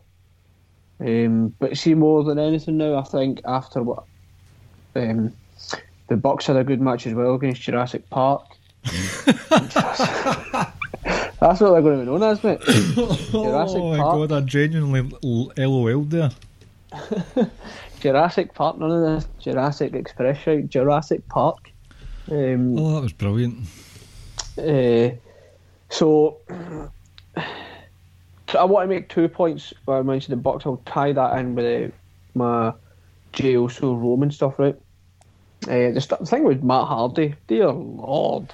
What a mess. What a mess. See, when I first watched that, I was like, hard to watch. I get they're saying like the cutaway and they've done a concussion test, etc. But anybody watching that could look and say, no, mate, like you're in no fit state to continue. Aye. That was a shambles, and Tony Khan comes out and says what he says, and it's like, mate, you're just as big a dick as Vince. Like at times, like, you know, it's like you seem like you talk about how you care about your talent and all, like some of the shit your talent does, like the fucking spot with Brian Cage and Darby Allin, like it's like, dear Lord, that was what. Like, oh my goodness, how that kind of stuff. People were like, oh, that was probably Darby Allin's idea. Like, I was like, fuck. Aye, say no to him. That could like, that could have been really bad. That was horrendous, that spot. But the Matt Hardy thing, it'll be interesting to see what they say, to what he says tomorrow. Sorry, not tomorrow.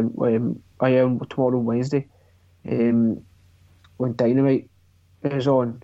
And it'll be interesting to see what he says, and then it'll be even more interesting to see what his wife comes out and says after it. So that was just fucking terrible. That was just awful to watch, awful handling, and I'm interested to see what she's going to say next. All they had to do with that is throw up the X, which they did, but they could have just adhered to the X, called it quits and said, listen, that was a bad injury.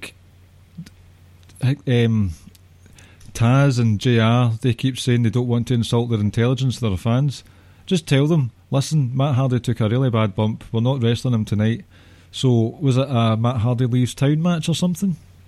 Yes. All you need to do is just prolong that feud and keep it for the next pay-per-view. That's fucking ridiculous. So it's like that. I thought of that instantly. Why could they not have thought of that in the few minutes that they had? And the bump itself, I've seen worse bumps, right? But it was the aftermath where he's swaggering about the place, like Brock Lesnar selling a headshot.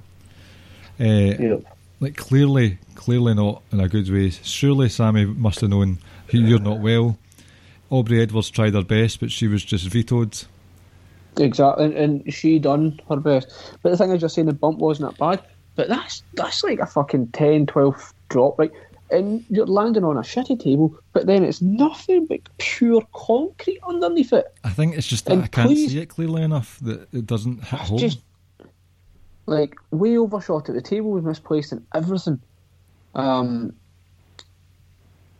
Here's a thing that people are talking about, is like, oh well, WWE does these kind of spots. You're like, with a Cole and Ciampa one. Oh God, I hated that. Yes, that was horrendous. Don't start talking about other people's flaws to justify what happened here. I hated the Gargano and Ciampa spot. I thought that was, I really didn't like that. I thought that was way too much. Do you mean the Gargano, the Ciampa Cole spot? Yeah, that's what I meant. What did I say? See, they're all the fucking same people.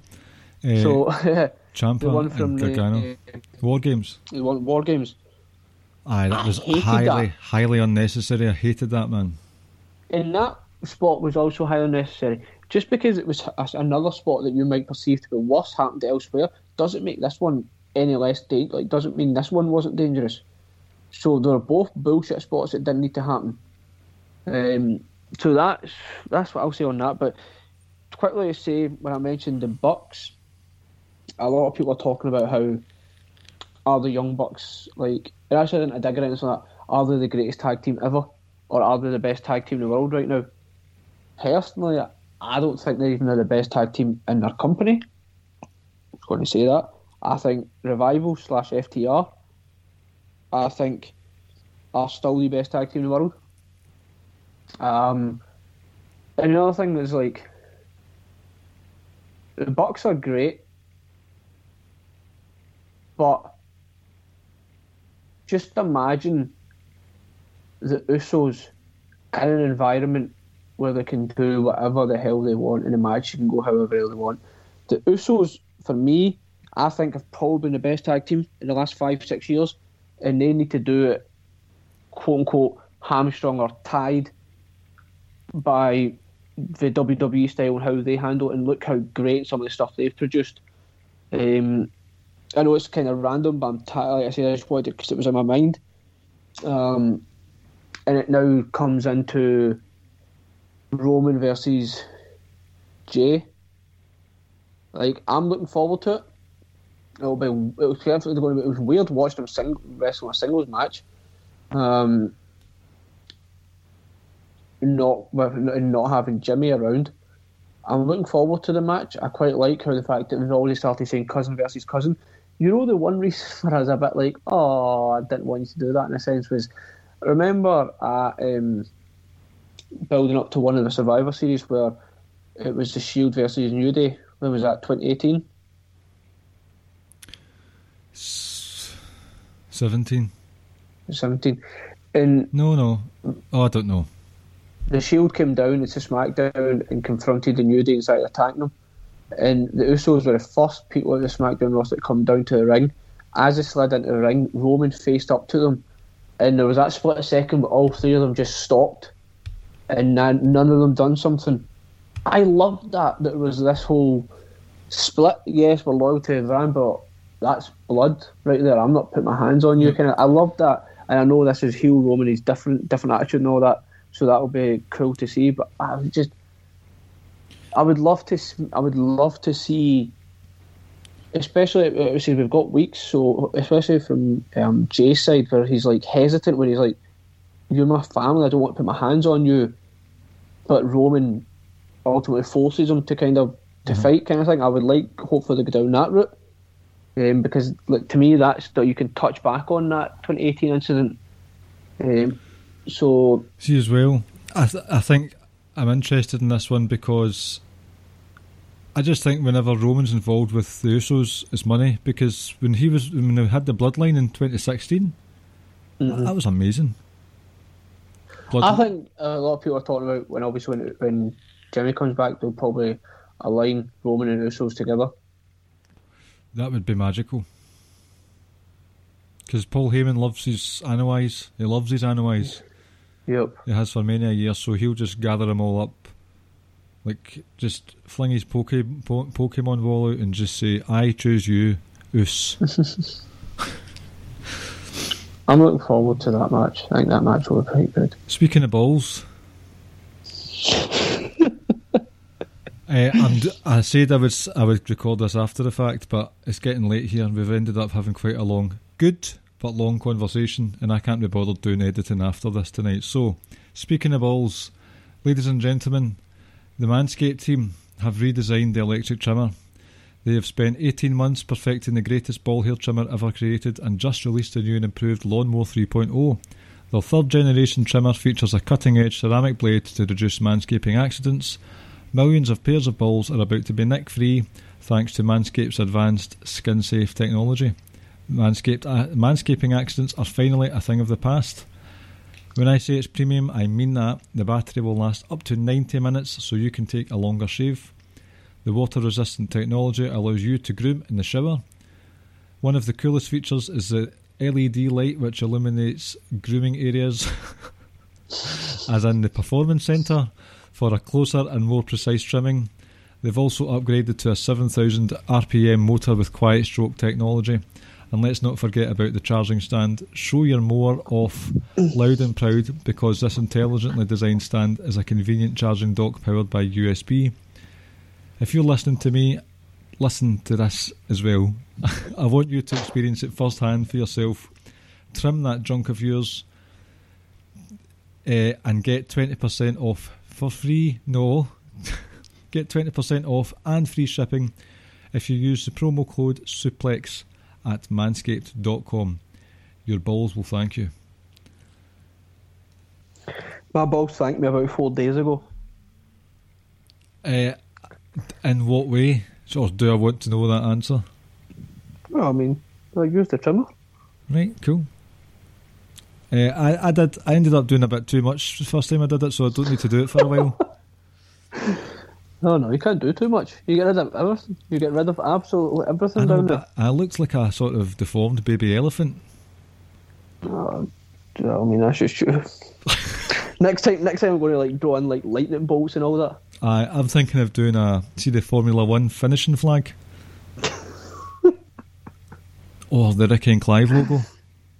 Oh, that would be good, actually. That's a great marketing idea, isn't it? That is. Right, shall we do the quiz? We shall. Then we can get out of here. Yep. It's fucking quiz time with Ricky and Clive and friends. A fucking WWE quiz. Right, so the quiz kind of is similar theme to what we spoke about. So it's everything that's kind of quiz based on this year. Okay.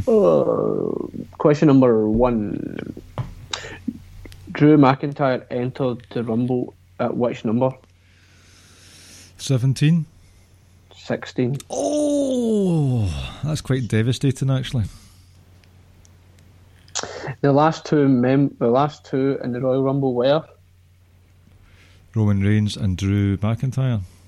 Yes. Question number three. This is a match at Elimination Chamber that I want to talk about. AJ Styles faced who at Elimination Chamber? Is that all you're giving me? Aye. AJ Styles faced who at Elimination Chamber?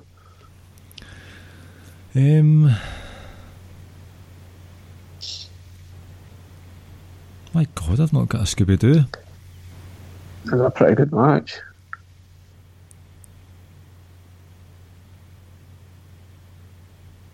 Rusev? No. Would you like a clue? Aye. Kyle does not like this man.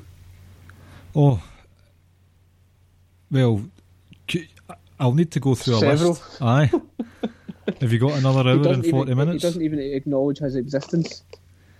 Right, so it wasn't Seth. It wasn't Alistair Black. Was it Alistair Black? Is that your answer? Yes. It was Alistair Black. Yep. Question number four. Which match opened night one of WrestleMania? It was the Street Profits versus Austin Theory and Angel Garza. Kyrie's saying Asuka versus Alexa Bliss and Nikki Cross. You know what's so funny about that? How confident did I sound of my answer? Yes, to the point I was doubting myself, despite looking at the I was on the network making sure that was the answer earlier on. Question number five. Which match opened night two? Was it that one I just mentioned? Nope. Oh, Charlotte and Rhea. Correct. So you've got 1, 2, 3 so far. 3 out of 5. Braun's first defence was against who? Right, okay. It was against the normal casual XL male chinos wearing Bray Wyatt. Yes. That's still the tweet of the year. Question number 7. Cult leader Bray Wyatt's opening words in his promo were what? Only Ricky cares about this. That is incorrect.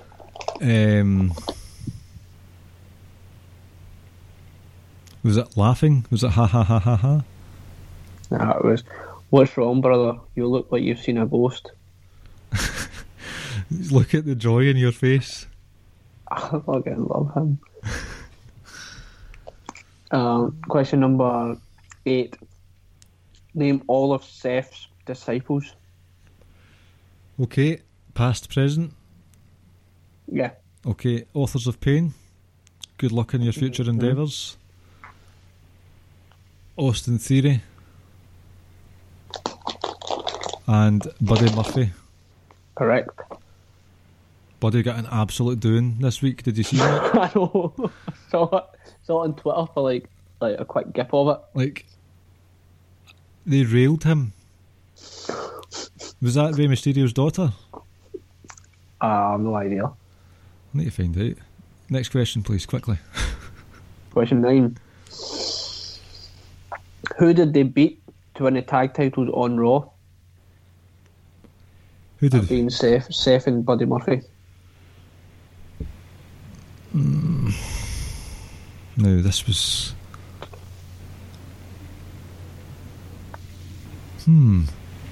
Was it the Viking Raiders?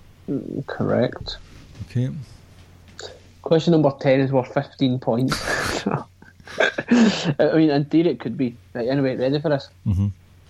Name all the participants from the 2019 Men's Survivor Series match. So that was Team SmackDown versus Team Raw versus Team NXT. I'll do SmackDown first. Matt Riddle, Ciampa, Damian Priest. You mean you're doing NXT first? Sorry, NXT first. Matt Riddle, Ciampa, Damian Priest, Walter and Keith Lee. Correct. SmackDown, Roman Reigns,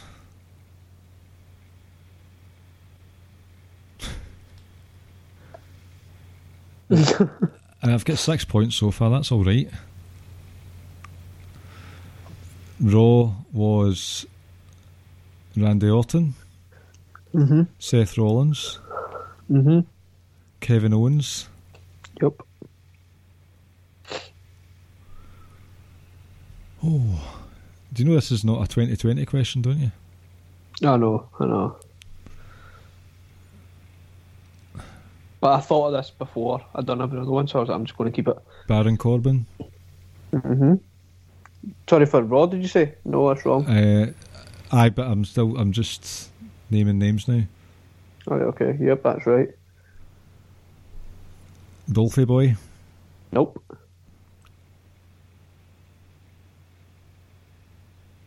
Roman Reigns, Baron Corbin.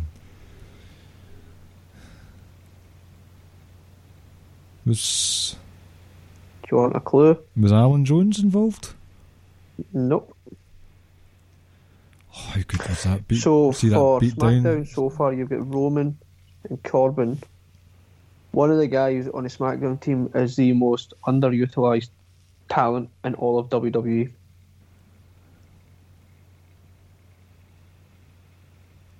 Braun Strowman. That's right, but that's not who I was talking about. Cesaro. Nope. We absolutely love him. He must tug at your heartstrings every now and then when you think about him and where he once was. So he used to be in NXT or 205. Oh, Mustafa Ali. Yes. So you need another 3. Sorry. Yes, 3. Do you want some clues now? Can I just tell you the answers? See, before that, I remember that AJ Styles Survivor Series match where the Shield reunited and battered fuck out AJ Styles. Yes. Because it cost him a loss. Oh. That match, by the way. See, one day, can we do a podcast episode where we just do a watch along of that match? That's fine, that sounds good actually. A blow by blow, 55 minutes of just us watching it. Oh, for fuck's sake, oh! No actual commentary, no actual discussion of the match, just making noises. Right, I'll just tell you the final place so we can get out of here. Aye. Drew. Oh, it was Drew that decapitated Walter. Did you say KO? I did. Ricochet. And the final member of SmackDown, Shorty G. Oh, I hate that name. I know. Think about it. American Alpha. God. Like Shorty G, right? They may as well just keep going with that and call Kevin Owens Chubby O, Sasha Banks Baldy B. Just keep going with the shit billion names. Sheamus Legend S. Legend S. Oh, League of Nations. League of Nations versus American Alpha. Oh. God, I'm sorry, but I've some bad news for you. Bad news, Barrett. Oh, should have come out at number 30 of that Royal Rumble. You must be enjoying him back on NXT commentary team. Yes, I fucking love him. I think he's great. I'm not saying I don't. I want to see him in the ring or anything like that. I just want to hear, "I'm sorry, but I've got some bad news for you." I fucking love that gimmick. This is your irregular reminder to listeners to check out the video of Wade Barrett and Wayne Rooney invading Old Trafford looking for Wayne Rooney. I'm going to watch some of that stuff. Doing the hammer elbow thing to a picture of Wayne Rooney. Right, I think we should wrap up now. So thanks for listening to a slightly longer episode of the Ricky and Clive Wrestling Show, part of the Social Suplex Podcast Network, where you can find other podcasts such as One Nation Radio, Keeping It Strong Style, Grown Men Watch This Shit, Greatest Match Generator, All Things Elite, and 8-Bit Suplex Podcast.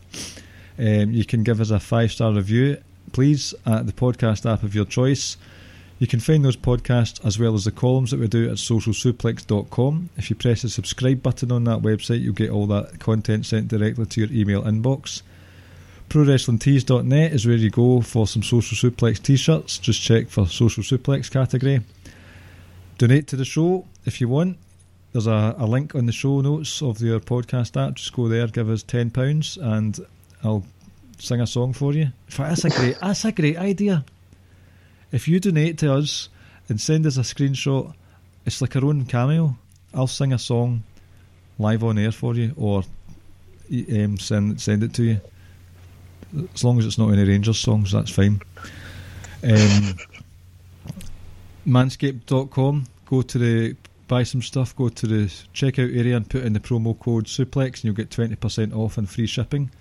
Go to the Wrestling Squared Circle Facebook group, we're all there, as well as us on at Ricky and Clive at Twitter. That's it. I did quite well with the plug this week. Nailed it in one go. No hesitations, etc. It was such a good plug that I'm going to be an electrician when I grow up. Jeez, another terrible joke. How have we missed your jokes? I have not missed them. But I have to like. Let's see, I've got a couple. Hold on. You know how bad 2020 has been? That Jurassic Park, that's the first time I've laughed like that in a long time. The highlight. I've got one. Hang on, here we go.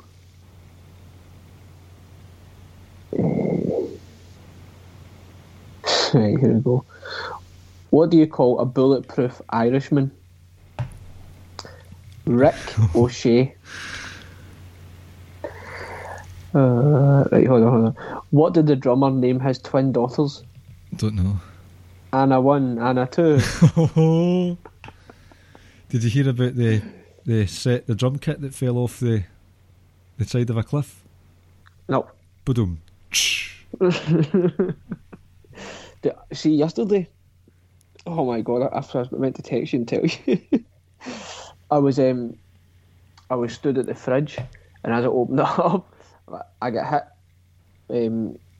with a can of juice right on top of my head, mm-hmm. But luckily it was just a soft drink. Oh, that's very good, by the way. Very good. Thank you. That's all I've got. I've got nothing. Right. Well, although I do before we go, do maintain that we should have a podcast where you just tell nothing but jokes. Listen, that's right. Forget the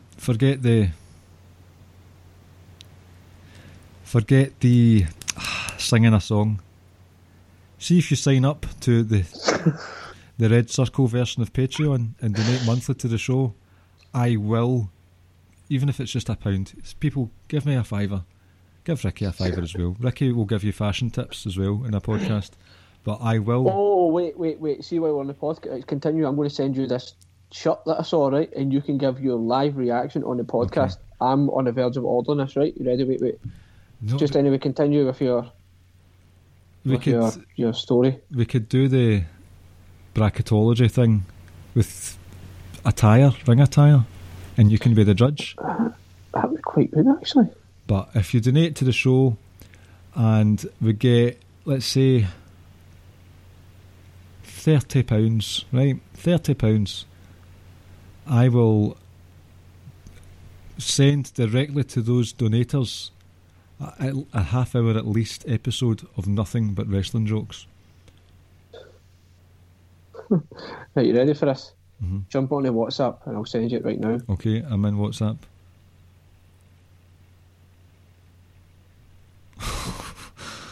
My God. You want that, don't you? Yes. Fuck's sake.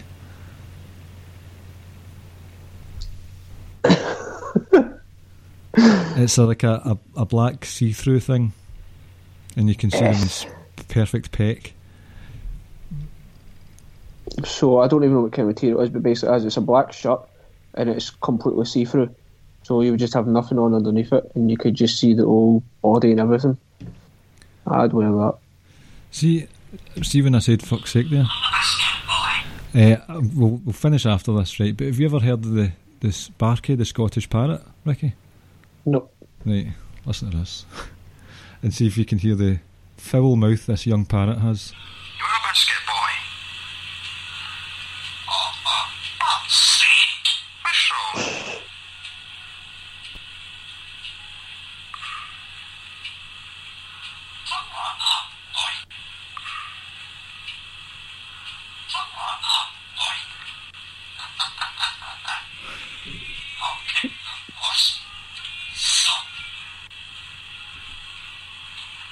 Can't really hear it.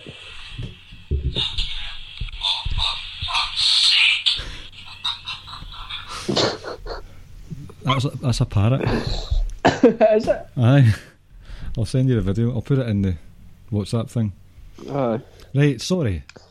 Sorry, gentlemen and ladies and non-binaries and gender fluids and all of you all, you beautiful listeners.